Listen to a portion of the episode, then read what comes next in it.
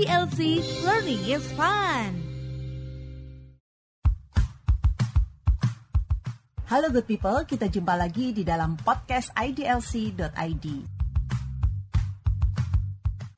Halo good people, jumpa lagi dengan saya Glenda dalam podcast Ngopi Hukum by IDLC. Nah, kali ini IDLC bekerja sama dengan alumni FHUI Angkatan 91 mengadakan Legal Expo 2021 dengan menghadirkan para praktisi hukum yang ahli dan berpengalaman di bidangnya, yang pastinya untuk membahas topik-topik seputar hukum.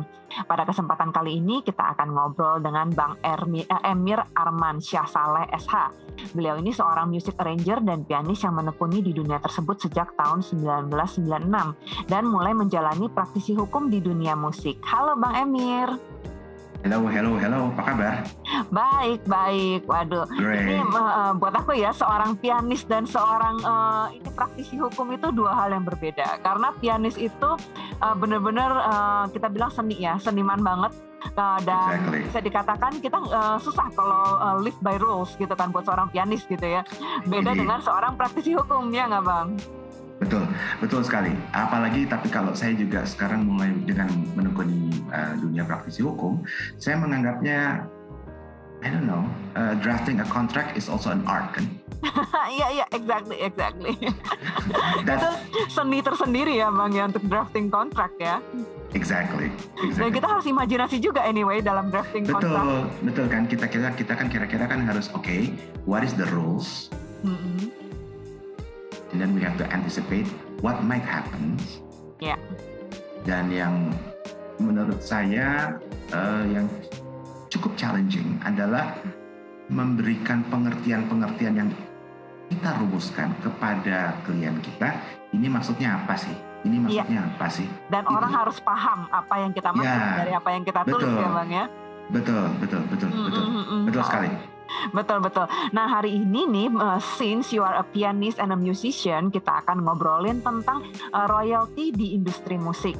Nah sebagai seorang uh, musisi nih, baik komposer maupun performer, banyak nih ya teman-teman uh, musician ini yang belum tahu hak-hak apa aja yang dilindungi berdasarkan undang-undang. Boleh sharing dong Bang Emir dari uh, perspektif uh, seorang praktisi hukum yang juga uh, musisi juga nih Bang. Oke, ini ya, yang gampang, eh, yang saya sudah belajar, saya sudah dapat info dari eh, ya eh, source-source gitu ya. Jadi eh, royalty ini ada banyak. Kita mulai dari yang paling gampang deh, namanya performing right, atau bahasa Indonesia dibilangnya hak mengumum, mengumumkan. Contohnya, kalau kita lagi kafe atau gimana atau kita nonton konser itu adalah hak mengumumkan dia masuk ke kategori itu Hmm. terus ada namanya hak mekanikal hak mekanikal itu yang saya tahu adalah jika kan sekarang lagi ngetren nih Mm-mm. ngecover ngecover lagu orang atau Hmm, ya. zaman sebelumnya dibilangnya recycle lagu orang ya kan? Nah, Atau sempat zamannya terkenal terkenal banget audio file tuh ya bang ya. Nah, itu kan pada ah itu itu juga kata-kata yang menarik kali kan pada zamannya. Hak mekanikal itu jadi adalah royalti yang dibayarkan kepada penulis atau pengarang lagu berkaitan dengan ada pihak lain yang mau mengeksplorasi lagu tersebut. Hmm. Terus ada lagi namanya hak eh, sinkronisasi. Terus ada lagi namanya hak distribusi. Itu kan eh, ya alhamdulillah saya ada pengertian di bidang hukum ya. Jadi kalau kayak kayak hak distribusi kan contohnya lah. Oke. Kita lihat di. Netflix atau kita lihat di mana. Ada di Netflix yang nggak ada di Indonesia kan? Adanya betul. Jadi distribusinya ini lagu ini mau ke mana aja?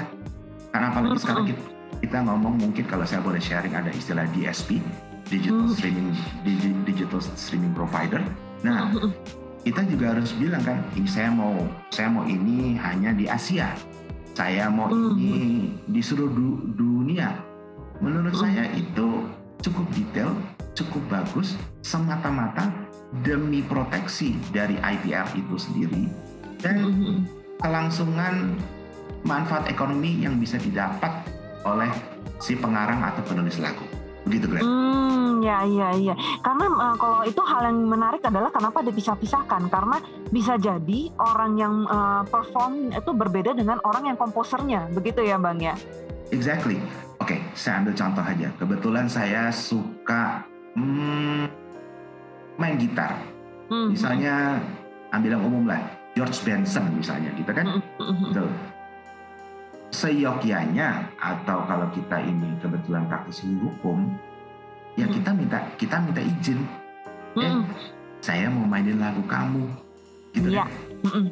Itu contohnya begitu lah Hmm, ya, ya itu hal yang paling sederhana ya. Kayak contohnya misalnya kita dengerin uh, uh, seorang ini ya sesama musisi nih uh, aku bisa baca partitur gitu kan ya bang ya. Terus aku lihat partiturnya abang ih kayaknya ini keren nih boleh dong uh, gue lagi mau tampil nih di sini boleh nggak gue mainin ini loh? Jadi paling nggak kita izin gitu ya bang ya. Uh, betul, izin mau main betul. nih lagu ini mau tampilkan lagu ini karena kalau kembali lagi pada saat misalnya begitu aku yang perform nih aku yang mainin lagu ini terus orang yang mendengar terus selalu bilang eh kok kamu main ini lagu bagus banget? Terus dan akhirnya yang terkenal adalah aku sebagai seorang performer Padahal exactly. sebetulnya yang kompos adalah Bang Emir gitu kan di balik itu. Bisa gitu. ya, ya betul betul. Nah kalau kita sekarang uh, kita put put aside those economic value that may arise, paling enggak ini kan barang orang. Hmm, iya. Kita dari kecil juga diajarin untuk kalau minjem itu kan tanya dulu ya gitu kan iya bener bener bener. Kalau minjem barangnya kakak pinjam dulu ya gitu. Bilang Betul. sama kakaknya kak ini pinjam dulu ya gitu. Betul. itu aja pinjam loh Uh, apalagi Uh, hanya sebuah barang gitu ya kita pinjam apalagi pada saat kita uh, perform itu dan kita punya rights pada saat kita mendapat benefit dari itu itu yang akan kemudian kemudian menjadi masalah ya kan ya bang ya?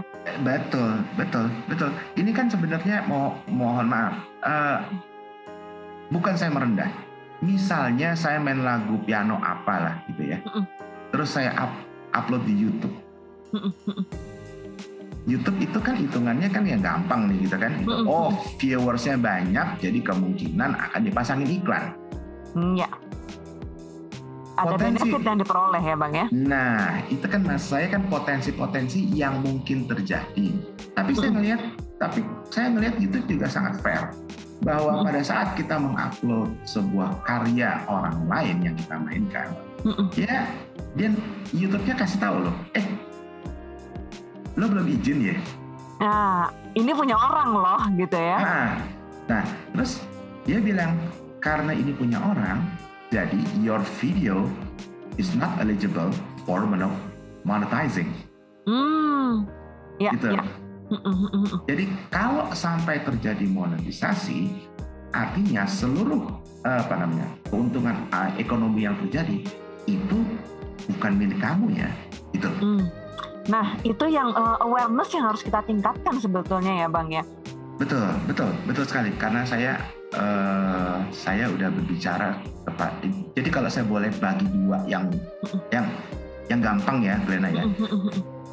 Kita ngomong performing rights. Mm -mm. Lembaga kolek lembaga kolektif manajemennya itu adalah WAMI. Mm -mm. Singkatan dari Wahana Musik Indonesia. Ya. Udah, dia cuma ngurusin performing rights aja. Mm. Mm Sisanya yaitu si mekanikal, si sinkronisasi, si distribusi, apa segala macam itu adalah uh, penerbit musik yang mereka itu kalau nggak salah uh, kalau uh, penerbit musik yang mereka itu tergabung di satu asosiasi namanya APMINDO hmm. Hmm. Aliansi Penerbit Musik Indonesia jadi uh, dan saya ingat uh, karena mindsetnya ya uh, hmm. dan karena juga ada tuntutan dunia global uh, saya harus bilang tidak tidaklah susah jadi kita hanya ke come on within within 24 hour. Mm -hmm. uh, ya well mungkin orang bilang karena lo kenal mir lo jadi bisa cepat. Bukan. Mm -hmm. uh, you just go to their website. Eh saya mau saya mau main lagu ini. Mm -hmm. Langsung dikasih tahu by email itu oh penerbit musiknya adalah ini silahkan menghubungi nomornya ini orangnya ini enak kan Hmm, hmm, iya, iya, benar-benar.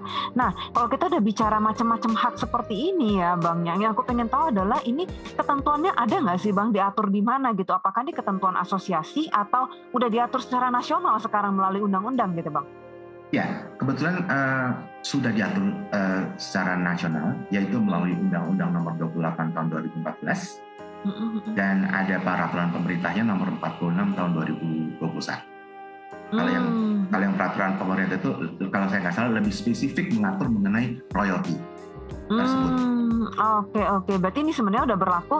Kalau kita bilang peraturan asosiasi kan berarti hanya ya udah itu berlaku bagi anggotanya aja gitu kan. Kalau di luar anggota kan nggak berlaku. Tapi kalau secara yes. undang-undang berarti ya udah udah berlaku secara keseluruhan baik anggota yeah. maupun nggak anggota kan gitu ya bang ya.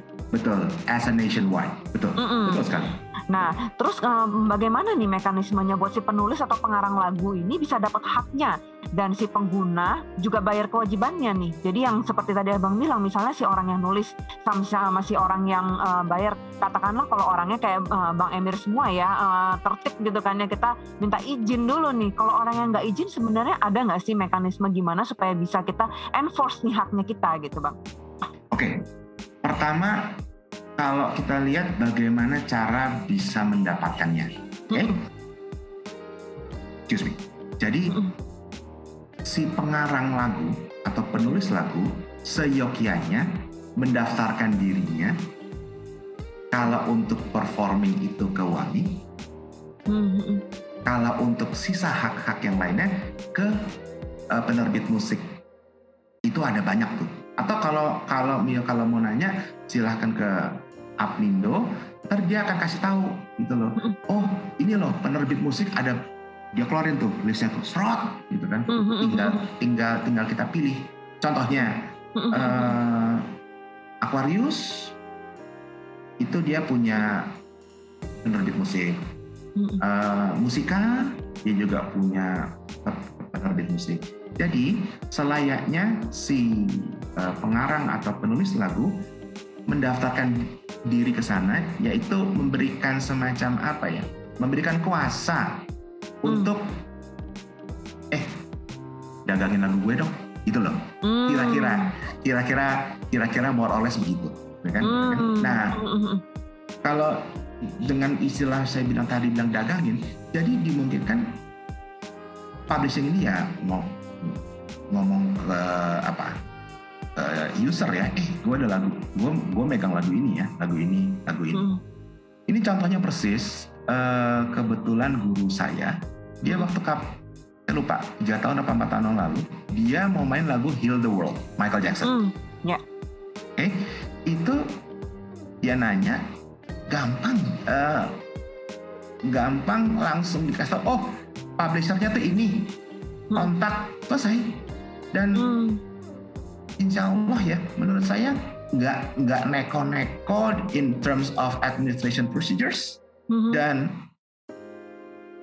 uh, juga nggak gede-gede amat kok beneran karena hmm, jadi langsung begitu kita register kita mau uh, main lagu ini istilah kita tanda kutip kita minta izin langsung dibilang hmm. oh ya udah ini syaratnya ini uh, hmm. pembayaran yang harus dilakukan sekian hmm. you just pay it and fulfill all the administration then udah silahkan lo main gitu ya.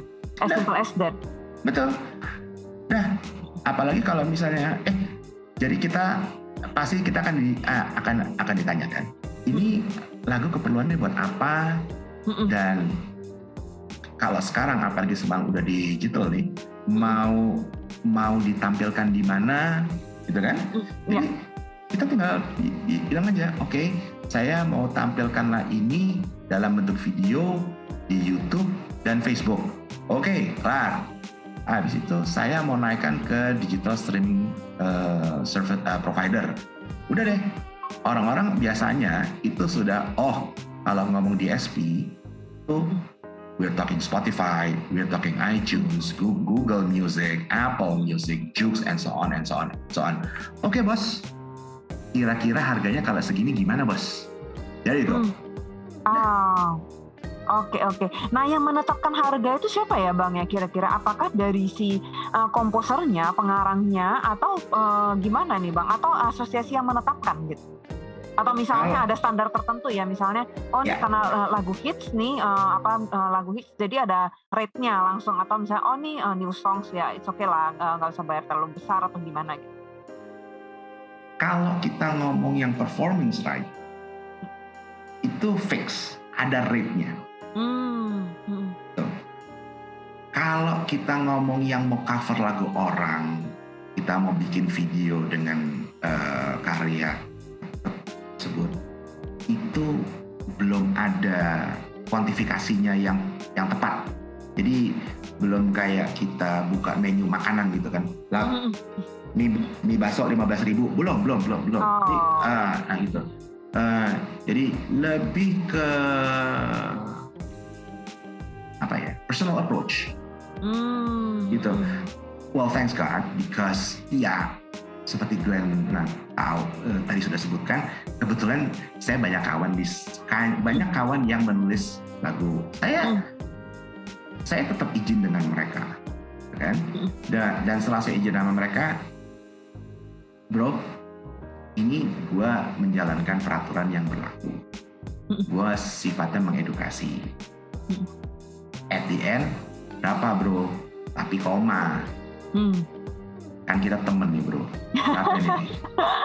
gitu Dan jangan lupa adalah gue udah etiket eh, etiket baik loh bro. Udah Betul. kasih tahu dulu loh. Betul betul betul betul betul.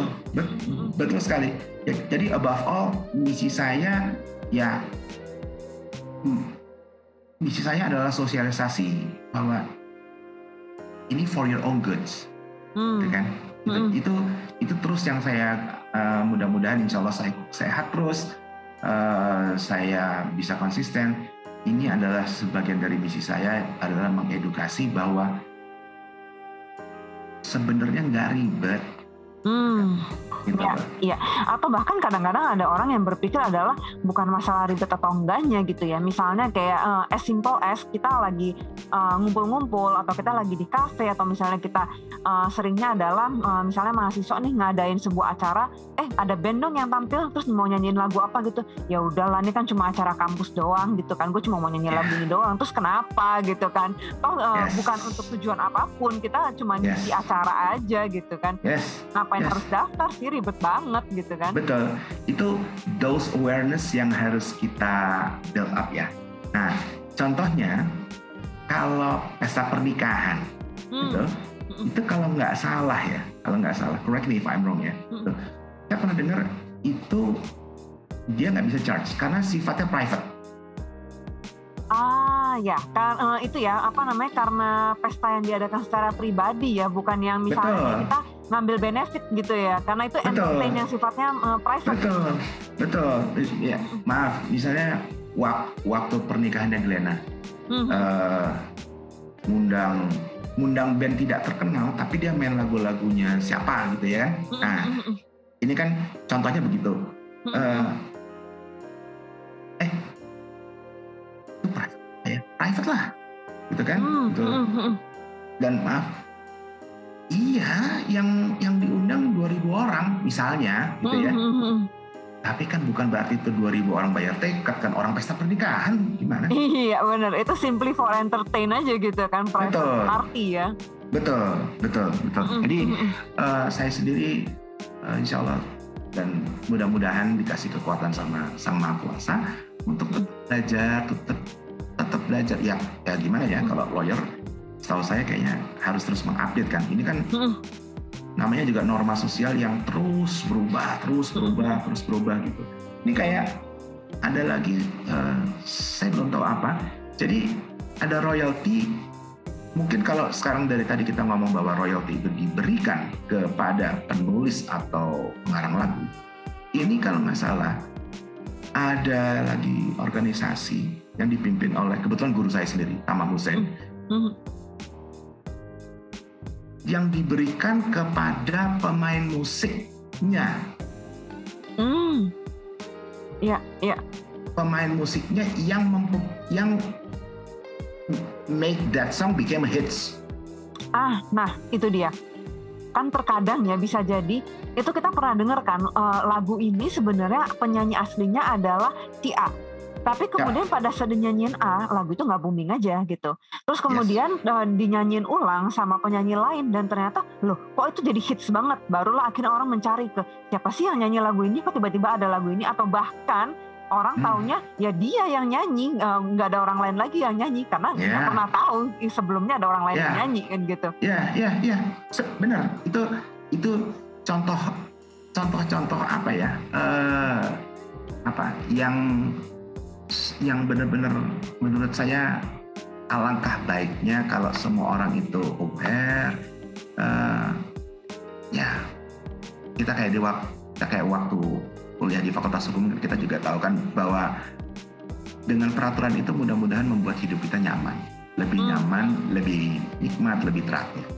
Iya, betul betul pastinya supaya kita ada koridor yang ya pada saat ada kepentingan orang yang dirugikan, apa yang harus dilakukan kan begitu ya, Bang? Ya, yes, pastinya ya. Exactly, betul. Hmm. Betul, betul, betul. Nah, sejauh ini menurut Abang nih, udah uh, penerapannya tuh seperti apa, Bang? Udah banyak yang menerapkan uh, dan uh, apa ya, si musisi ini udah merasakan manfaatnya belum nih, Bang? Dari ini ya peraturan ini gitu. Saya harus bilang sudah mulai. Hmm, Kenapa? Sudah Kenapa? mulai, tapi belum ya, berarti belum ya. belum ini banget maksimal banget ya bang ya? Betul. Kenapa saya bilang sudah mulai? Uh, perlu saya informasikan bahwa mungkin Glenna tahunya itu kan kalau di bisnis musik ada record label, musik label. Ya. Sekarang mulai berkembang yaitu music publisher. Hmm. Jadi uh, dulu kan ada hanya major label atau indie label. Oke? Okay? Hmm. Nah, sekarang dengan adanya Spotify atau ya wow maaf saya salah bicara digital streaming providers. Hmm. Musisi bisa bikin di rumah, dia bisa upload langsung kan? Ya. Jadi, hmm. jadi kasarnya proses distribusi gue sendiri deh Iya, nah. itu sebenarnya yang menurut aku juga ya. Eh, kadang-kadang uh, kalau tadi kita bicara ada orang yang nulis berbeda dengan orang yang main dengan ini. Sekarang itu orang tuh eh, benar-benar multi talented banget, Bang dia hmm. bisa dia nulis sendiri, dia hmm. rekam sendiri, hmm. dia perform sendiri, terus dia distribute sendiri seperti yang tadi abang bilang. Dia ya udah simply as simple as gue upload aja sendiri udah di, di stream itu gitu kan. Ya udah, yeah. uh, terus gue harus bayar ke siapa? Orang yang kerjain gue sendiri kok. Bahkan sampai ke yes. ngeditnya pun gue sendiri yes. kok gitu. Exactly. Jadi uh, si yang bermunculan itu saya harus hargai mereka tuh hebat, mereka pinter, mereka tahu kalau ngomong bisnis dagangnya ya, mm mereka tahu celahnya di mana gitu. Ah, mm ngapain gue bikin label? Log logikanya kan musisi udah bisa produksi sendiri.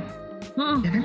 Karena kalau zaman dulu itu kita bisa sampai ke tahap produksi aja tuh kayaknya wah sesuatu banget gitu kan. Yes. Kita kompos yes. dulu, kita iya. apa rekam dulu, kita terus baru uh, tahapan iya. editing dan lain sebagainya iya. sampai butuh waktu yang panjang dan kita tahu untuk bikin album itu biayanya besar sekali ya bang ya. Betul. Kalau sekarang betul. kan uh, relatif nggak seperti itu bisa dikatakan oh, begitu ya bang ya. Maaf, sangat tidak ada sama-samanya lain apa namanya lain lain sekali bro, lain sekali. Karena lain lain sekali. Yang gampang aja ya dulu ada dunia analog, terus sekarang semua sekarang orang dunia digital. Zaman dulu zaman saya zaman saya masih kuliah lah saya masuk studio rekaman sah dengan bangganya saya membawa pita rekaman hmm. yang yang tebal itu hmm. kira-kira apa tuh uh, lebar dia uh, lebarnya 2 inch can you imagine that ya nah, terus setelah tahun era 2000-an saya kembali lagi ke ke studio rekaman nah semua orang bawanya external hard disk hmm. itu kan udah it's a totally different environment. Bener-bener. Hmm. Kayak maaf, maaf, zaman dulu kita mau uh, apa? Maaf, kebetulan saya suka uh, genre jazz. Hmm. Saya saya pengen diisi sama pemain jazz di Amerika, gitu kan? Hmm. Gitu. Itu either I go there or I invite him or her hmm. to Indonesia kan? Ya. Sekarang internet aja lo selesai kan? Iya, kayak kita zoom begini ya. Eh, contohnya misalnya exactly. dengan platform-platform exactly. tertentu kita yeah. bertemu secara daring aja, kita record, yeah. ya udah itu udah terjadi gitu. Betul. Dan medianya atau alatnya kan relatif murah ya Hmm. gitu gitu loh jadi berubah sekali gitu loh jadi kalau kembali lagi ke tadi bikin label kali well mungkin masih menarik gitu ya gitu tapi kalau bikin publishing house ini waduh artinya nih cuannya udah pindah di sini nih sekarang Apakah? Iya kan karena kan Iya. karena, karena kan ya dia dia coba satu lagu kita bisa divide kita ngomong apa synchronization right-nya mechanical right-nya distribution right-nya itu wah Banyak Udah. banget. banyak banyak sekali banyak sekali gitu Hmm, hmm, hmm. Betul betul. Jadi eh, kalau menurut abang berarti sudah mulai merasakan dampaknya ya bagi si musisi ini ya dari ketentuan yang berlaku ini ya. Ya sudah Kenapa abang bisa abang bisa bilang kayak gitu bang? Kenapa sudah mulai merasakan? karena contohnya kemarin eh, ada anak saya nggak yang for sure saya nggak tahu dia angkatan berapa dia anak dia anak fakultas hukum juga Mm-mm. mungkin lagi skripsi ya apa gimana gitu lah Eh, ya itu eh, nyanyiin lagu orang gitu kan bukan cover song ya. Jadi itu kayaknya lagu, lagu lagu baru gitu kan. Nah si penulisnya kebetulan saya kenal. Hmm, gitu kan? Hmm. gitu loh. Jadi saya saya ngeliat oh si penulis lagunya udah milih publishing house uh, publishing music house-nya untuk ngurusin hak-haknya dia yang akan mudah-mudahan lagu ini boom. Hmm, akan dia bisa apa panen kan? Lima Ya. tahun lagi 10 tahun lagi. Mm-mm. siapa tahu ada orang mau cover. Atau tolong dong ditambahin distribusinya di mana. Itu kan eh, apa parameterize ya. Oke sekarang gue maunya gue maunya distribusinya ya Asia dulu deh bro. Ya kan? Hmm. ntar nambah nambah nambah nambah nambah. Begitu kan cerita ceritanya Hmm, iya iya iya. Jadi eh, apa namanya? eh, yang pengen yang aku pengen tahu adalah kalau semua orang seperti Bang Emir kan ya pasti hidup musisi itu sejahtera ya.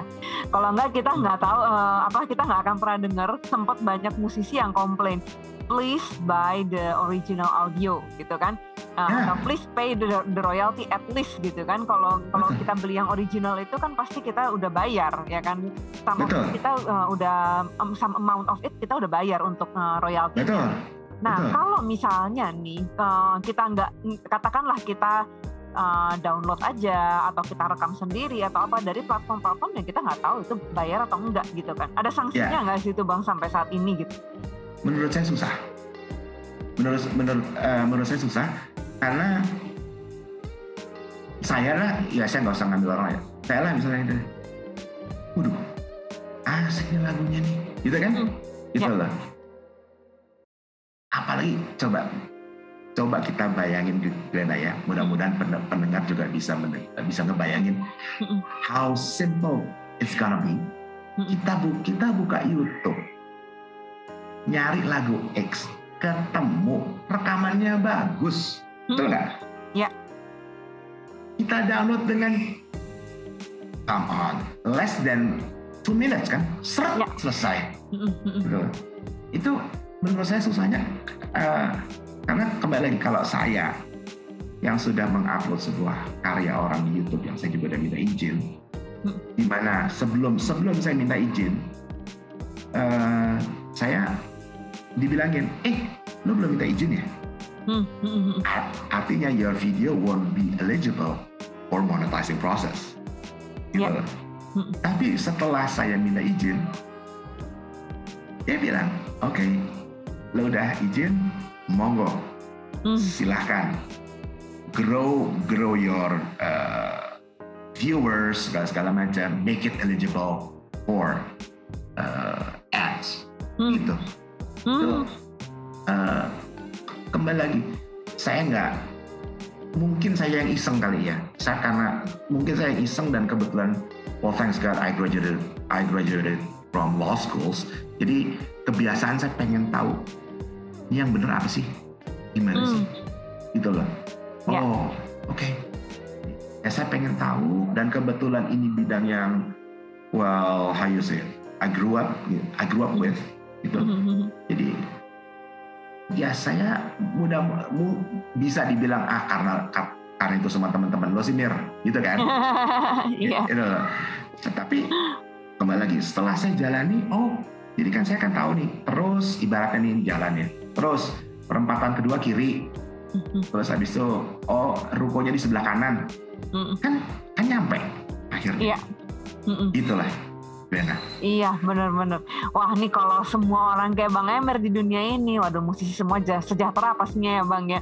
Jadi ya memang bisa kasih. di bisa disimpulkan bahwa memang uh, untuk uh, royalti ini sendiri kita memang masih sulit ya Bang ya untuk trace kalau untuk orang-orang yang memang ya simply mau ngelanggar aja gitu. Tapi makanya di sinilah gunanya kita meningkatkan awareness ya Bang ya. correct awareness sosialisasi terus even ya maaf dengan media podcast ini well thank you Glenna uh, for providing me a time gitu ya. Ini kan juga juga Ya, ya. juga juga kesempatan saya untuk apa uh, memberikan sosialisasi juga kan? Iya, betul, betul, betul. Kita di sini kan berusaha juga untuk meningkatkan what's the right thing to do ya Bang ya. exactly. What is the right thing to do? Jujur gitu ya uh, berkaitan dengan alumni uh, angkatan 1991 kemarin gitu. Uh, I don't know what is more better than that. Because semuanya you know we've done up to the level of max gitu ya. Iya. sampai uh, dan karena karena we got the same vibes we got the same energy uh, saya bilang sama kebetulan uh, ada partner saya yang di bidang musik juga. Kebetulan Mhm, he's, he's a quite known legal consultant. Mhm. bro ini gimana bro? Tenang aja Mir. Udah Mir. Lo gas aja. Gue mau sampai ke Spotify nih. Asik nih. Dengan dengan dengan dengan maaf dengan dengan that person provide me the green light gitu kan? Nah jadi saya saya bisa practice what I've known what it should be done. Gitu kan Brenda. Iya, benar, benar, benar, betul, betul banget. Dan ini memang luar biasa banget ya, eh, angkatan eh, 91 FHU ini emang spiritnya adalah berbagi, ya kan, Ya, Eh, together ya. for good. Jadi memang kita sharing, Exactly. sharing ilmu kita juga, sharing juga eh, apa namanya pengalaman-pengalaman yang pastinya ya eh, buat teman-teman Ya. kita ini semua. Dan Ya. eh, yang pastinya adalah meningkatkan awareness untuk hal-hal yang memang masih sulit untuk kita eh, apa ya enforce ya pastinya ya. Jadi di sini Betul. kita meningkatkan awareness supaya teman-teman semua juga tahu. Jadi do the right thing ya bukan berarti orang lain Ya. yang ngelakuin itu itu adalah benar begitu ya bang ya betul betul betul kayak contohnya kalau boleh saya ambil satu contoh lagi deh. Saya dulu dikontrak dengan sebuah hotel katanya five star diamond lah ya Hmm. untuk bermain secara reguler seminggu tiga kali Hmm, hmm, harinya ditentukan jamnya ditentukan hmm. artinya nilai komersialnya juga ditentukan nah itu yang aku pengen tahu bang lagu-lagu yang abang main itu termasuk harus royalti apa enggak tuh bang karena ada Iya. ada komersial benefit kan di situ kan dengan abang main Iya. lagu itu kan Betul. Oke, sekarang jadi eh, saya dulu ngomong sama seorang praktisi yang kebetulan dia eh, di WAMI. Saya saya saya nanya, itu lo ngoleknya gimana bro? Gitu kan? hmm. Oh, kita kayak hitungnya kayak borongan, gitu loh. Hmm. Sekian, gitu loh. Saya lupa apakah per bulan atau per tahun, gitu kan? Hmm. itu oke oke oke oke nah saya dari sisi sebagai seorang performer saya kan ada kontrak Ya. gitu kan. Dasar anak fakultas hukum saya ya harus dibaca dulu kan every Iya. single detail things titik koma segala macam kan Ya. itu ya itu kayak yang tadi saya bilang saya bermain saya diberikan hak saya untuk bermain di hari ABC Hmm. dengan dengan hak komersialitasnya sekian dengan facility sekian gitu ya nah Hmm. udah tapi dengan dengan kewajibannya adalah ada lagi kan dari A sampai Z gitu kan contohnya kontrak yang saya lupa ya di tempat mana tuh kan kita boleh absen artinya boleh tidak main. Cuman karena dua. Oh. Gitu. Apa itu yang menyebabkan uh, keadaan kahar itu? keadaan kahar, keadaan kahar, keadaan kahar ya, itu si force majeure. Dan satu yang uh, oke okay, maaf itu itu itu di keadaan kahar maksudnya uh, ma masuknya tapi itu tapi itu yang yang mantap itu di di tuh kalau si performer sakit dengan memberikan surat dokter which is menurut saya waktu kita sekolah SD SMP SMA kalau kalau kita nggak masuk nggak boleh masuk sama dokter kan kita kan pasti dikasih surat dokter kan iya betul jadi jadi kalau kita sakit proven by uh, surat dokter atau meninggal, gila nggak? Jadi itu itu itu di kontraknya di di state begitu. Hmm. Nah, saya nggak tahu, mohon maaf. Mungkin kalau ada teman-teman musisi mendengar, saya tidak maksudnya apa-apa, tapi saya ingin memberikan tahu yang yang benar bahwa gampangnya lah. Saya dari kasarnya nih, maaf, saya tidak punya kerjaan. Okay? Terus saya bilang sama Glenna, misalnya Glenna, you you you are the owner of the outlet, ya. Mm-hmm. Terus saya lagi, e, Glenna boleh nggak saya main di sini gitu kan? Oke deh Pak Emir, boleh. Saya kasih seminggu dua kali ya. Eh, kebetulan kita cocok.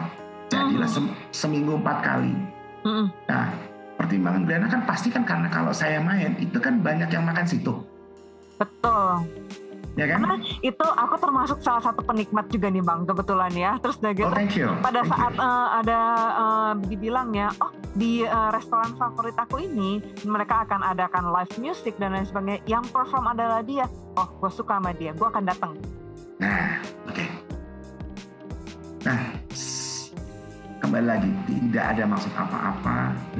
Yang menurut saya yang sangat disayangkan, misalnya tadi saya dari tidak terkenal, Mm-mm. Glenna kasih saya kesempatan dari seminggu dua kali menjadi seminggu empat kali. Mm-mm. Mm-mm. Saya jadi terkenal kan? Betul. Eh, terus tiba-tiba tamunya Glenna, boleh dong ngobrol-ngobrol sama-sama saya. Ya kan? Boleh banget dong. Bahkan seringnya kita kan request dong dimulai dari gue ah. request dong gitu kan. Ah. Nah, ntar kalau ngomong request ntar saya ngomong ke sana. Maksudnya begini, yang ngomong itu bilang, Painer, saya ada pesta uh, saya mau ada pesta kawin nih. Hari X gitu kan. Bisa nggak main? Gitu kan.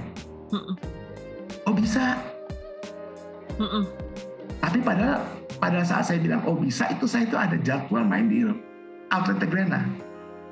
Ah ya. Bagaimana itu menurut saya tapi saya nggak bisa menutup mata ya gitu uh, ada sesuatu yang pas, pasti menjadi keputusan mereka, ya kan? Mm-hmm. Tapi tapi kembali lagi kalau kalau kita masuk ke ranah hukum itu kayaknya kurang baik ya. pastinya, pastinya, karena it's not the right thing gitu kan. correct, correct, correct. Kayak kayak kayak tadi uh, Glenna bilang bahwa mulai dari request, gitu ya. Mm-hmm. Nah, saya sebagai ini kalau boleh saya share pengalaman saya, oh Ibu Glenna sukanya lagu X, gitu kan? Mm, mm. Nah, next week Ibu Glenna datang ke situ lagi. Mm. Eh Ibu selamat datang kembali gitu. gitu, mm-hmm. gitu and then you and your spouse goes to your tables gitu. Mm. Saya saya nggak akan langsung main lagu yang kemarin yang you have requested Hmm. Saya main saya main aja lagu mana-mana lagi gitu kan. Nah, pada saat makannya selesai, main course selesai, baru tancap request minggu lalu. Itu, trik, itu triknya bu.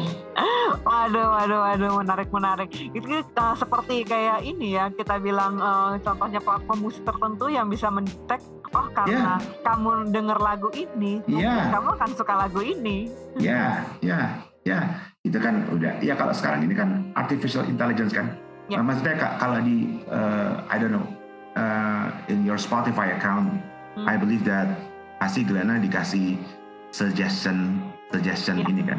Ini Begitu kita ini, search ini. lagu ini, dia akan bilang, you might like this song also gitu. Exactly, exactly, exactly. Iya, iya, Gitu iya. cerit- ceritanya. Oke oke. Jadi Gimana? kalau untuk per- performance seperti yang Bang Emir bilang tadi, kalau uh, di kontrak nih ya uh, untuk perform di uh, sebuah misalnya restoran lah katakan, itu berarti uh, sifatnya adalah pembayaran royalti kolektif begitu ya Bang ya? Kolektif oleh siapa? Oleh si outlet. Hmm, si outlet yang harus bayar Betul, ininya ya? betul. Karena kan saya sebagai performers itu kan tools kan. Hmm, hmm, hmm. Gitu loh.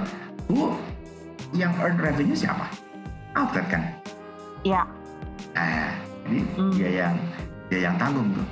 Oh gitu, oke oke. Tapi nggak- kita nggak bisa menutup kemungkinan banyak juga kan outlet yang kayak ya udahlah bodo amat. Kan gue hire lu nih sebagai pianis di sini, tapi terus eh, apa namanya? Kan lu yang milih lagunya. Ya lu lah yang bertanggung jawab gitu. Bisa jadi nggak sih seperti itu bang? Sampai sekarang saya nggak ngelihat apa ya tendensius sebuah outlet akan kasarnya maaf leave that leave the responsibility to the performers. Hmm. Gitu. Nggak, nggak, nggak, Ya, ya, ya, oke, oke. Jadi ternyata eh, perform, eh, performing dalam bentuk seperti itu juga eh, ada cara pembayaran royaltinya juga ya. Jadi Ada, buat uh, teman-teman yang uh, ini ya yang jadi seorang performer juga harus uh, ini aware juga bahwa itu harus bayar royalti juga dan ada caranya loh gitu bukan Betul. berarti terus ya ini kan kita di cafe private terus udah gitu uh, ya juga bukan untuk keperluan komersial dan lain sebagainya tapi ternyata ada uh, kepentingan komersial juga di situ ya bang ya Ya, betul, betul, betul. Ka- Karena kan, oke, yang namanya private itu artinya orang yang datang diundang, hmm. nggak us, eh, you're invited, gitu kan? Hmm, hmm, hmm, I'm sorry, you don't have to buy a ticket or what, gitu kan? hmm, hmm. ya Tapi kan kalau kayak di restoran, eh, contohnya di mall, hmm, hmm. Itu kan ada music background ya. Ya. Nah, itu they are entitled untuk kalau ya itu hak hak mengumumkan itu yang itu yang Hmm. urus tuh wami tuh biasanya tuh. Oh, jadi bahkan kayak di uh, mall-mall gitu aja mereka sebetulnya harus bayar ya pada saat mereka muterin lagu-lagu tertentu ya. Iya, iya, iya. Hmm, oke oke oke menarik itu. Jadi uh, thank you banget nih Bang Emir untuk sharing-sharingnya tuh insightful banget loh. Jadi ternyata Thank you very much. uh, ini ada ada banyak banget ya cara kita untuk appreciate para musician kita ini gitu ya dan Ya, dan itu sederhana, nggak nggak rumit. Cukup uh, kontak rumit. ke uh, ininya, ke asosiasinya dan ya udah pada saat kita uh, apa penuhin kebutuhan administrasi dan lain-lain sebagainya ya ya udah win-win solution kan everybody's happy gitu ya. exactly, exactly. Jadi si yang pengen mainin lagu itu, you have full authorizations to explore it. Hmm, hmm. Si pemilik lagu juga kalau apa? Orang Jawa bilangnya matur suwun, gitu kan? Ikhlas ya Bang ya. ikhlas ikhlas dan ikhlas dan dan dan senyum kan pasti kan? Iya, bahkan eh, kalau perlu oh ya bagus. Kamu mainin malah itu akan akan itu lagi. Orang akan ingat lagi oh ini lagunya gue loh gitu ya bang. ya? Ya ya ya ya betul betul sekali Grana betul. Oke oke. Menarik banget nih bang Emir ngomong-ngomong. Thank you banget sharing-sharingnya sama kita. Dan pastinya itu eh, insightful banget ya buat kita semua. Dan itu menambah eh, apa awareness kita juga. Dan eh, apa ya satu hal yang aku tarik banget nih dari Bang Emir adalah ya do the right thing ya Bang ya. Eh, ya. itu nggak nggak harus eh, apakah itu benar atau salah tapi ya cobalah untuk lakukan hal yang benar gitu ya bang ya. Betul betul. Sekarang ya yang tadi yang kalau boleh saya ngomong terakhir yang tadi saya ngomong sama Glenna deh. Mm-mm. Nah, kalau mau pinjem barang mau bolpen mau pensil mau mobil mau apa mohon izin dulu kan ya? Betul betul. gitu Itulah. betul betul betul karena bagi orang itu kita nggak tahu ya nilai suatu barang itu itu bisa jadi itu sangat precious dan eh, bisa jadi ah ya udahlah cuma gitu doang eh, bagi eh, bagi seseorang itu sangat berharga tapi bagi orang lain ya elah cuma gitu doang gue cuma minjem bolpen doang gitu kan ntar gue beliin Iya. lagi yang baru gitu kan tapi Siap. ya nggak kayak gitu nggak sesederhana itu gitu ya. karena ada orang yang menyimpan nilai-nilai sentimental tertentu apalagi namanya karya seni ya bang ya karya seni itu kan itu pola eh, apa khas buah pikirnya kita ya bang ya dan kita Betul. pastinya kita kerja keras untuk itu untuk menghasilkan Betul. hasil itu ya Betul. bang ya Betul. dan kita hanya butuh dihargai kok bang ya Iya, maaf. Terakhir nih, saya lupa nih, baru yang saya, saya rasa cukup menarik. Waktu kemarin saya reuni sama angkatan saya, itu yang sangat sangat arogan atau nggak fair lah kalau saya bilang "Wah, yang saya main bagus, kata katanya bagus, gitu ya. Mm-mm. Dan pada saat saya mau proses izinnya, sekarang eh, ya mohon doanya supaya dipercep- eh, bisa dipercepat ya itu saya saya baru tahu lagu tersebut itu sangat memorable sekali buat ahli waris dari si penulis. Kenapa? Ya. Apa coba? Ini kan sangat valuable and is very personal. Oh, Mas Emir, jadi rupanya kita pernah ketemu ya dulu gini-gini. Ini ya, tahu nggak si maaf si anonim Mm-mm. dia, dia bikin lagu itu dalam rangka eh kalau nggak salah wedding anniversary atau gimana gitu. Mm-mm. Ya itu kan bener-bener priceless kan gitu. kan. iya personal banget Iya, gitu. Hmm, hmm, hmm, hmm, ya benar benar benar. Itu eh, eh, di satu sisi kalau orang mainin kayaknya kita seneng juga ya eh, karya kita diketahui orang, tapi pada saat diambil tanda kutip diambil ya itu Hmm, eh, it's my baby gitu ya bang ya. it is absolutely. Nah, gitu. Oke oke menarik banget menarik banget. Thank you thank you bang Emir udah sharing sharing sama kita ngomong nanti kita ngobrol-ngobrol lagi yang pastinya ya. Mungkin Sure. Kayaknya Will do. kita harus ini banget ya. eh, mungkin kita bisa ngadain session khusus untuk bicara tentang eh, royalty royalty ini lebih spesifik Ya. lagi ya. Thank you. Terima kasih very much and you know, it is an honor for me. It is an Yeah. honor for me. Also for us, also for us. Oke oke. Ya. Thank you thank you Bang Emir. Sampai jumpa dalam topik-topik menarik lainnya untuk teman-teman semua dan sampai jumpa Bang Emir. Nanti kita kolaborasi serial selanjutnya ya Bang. Okay, have a good day. Bye bye. Oke.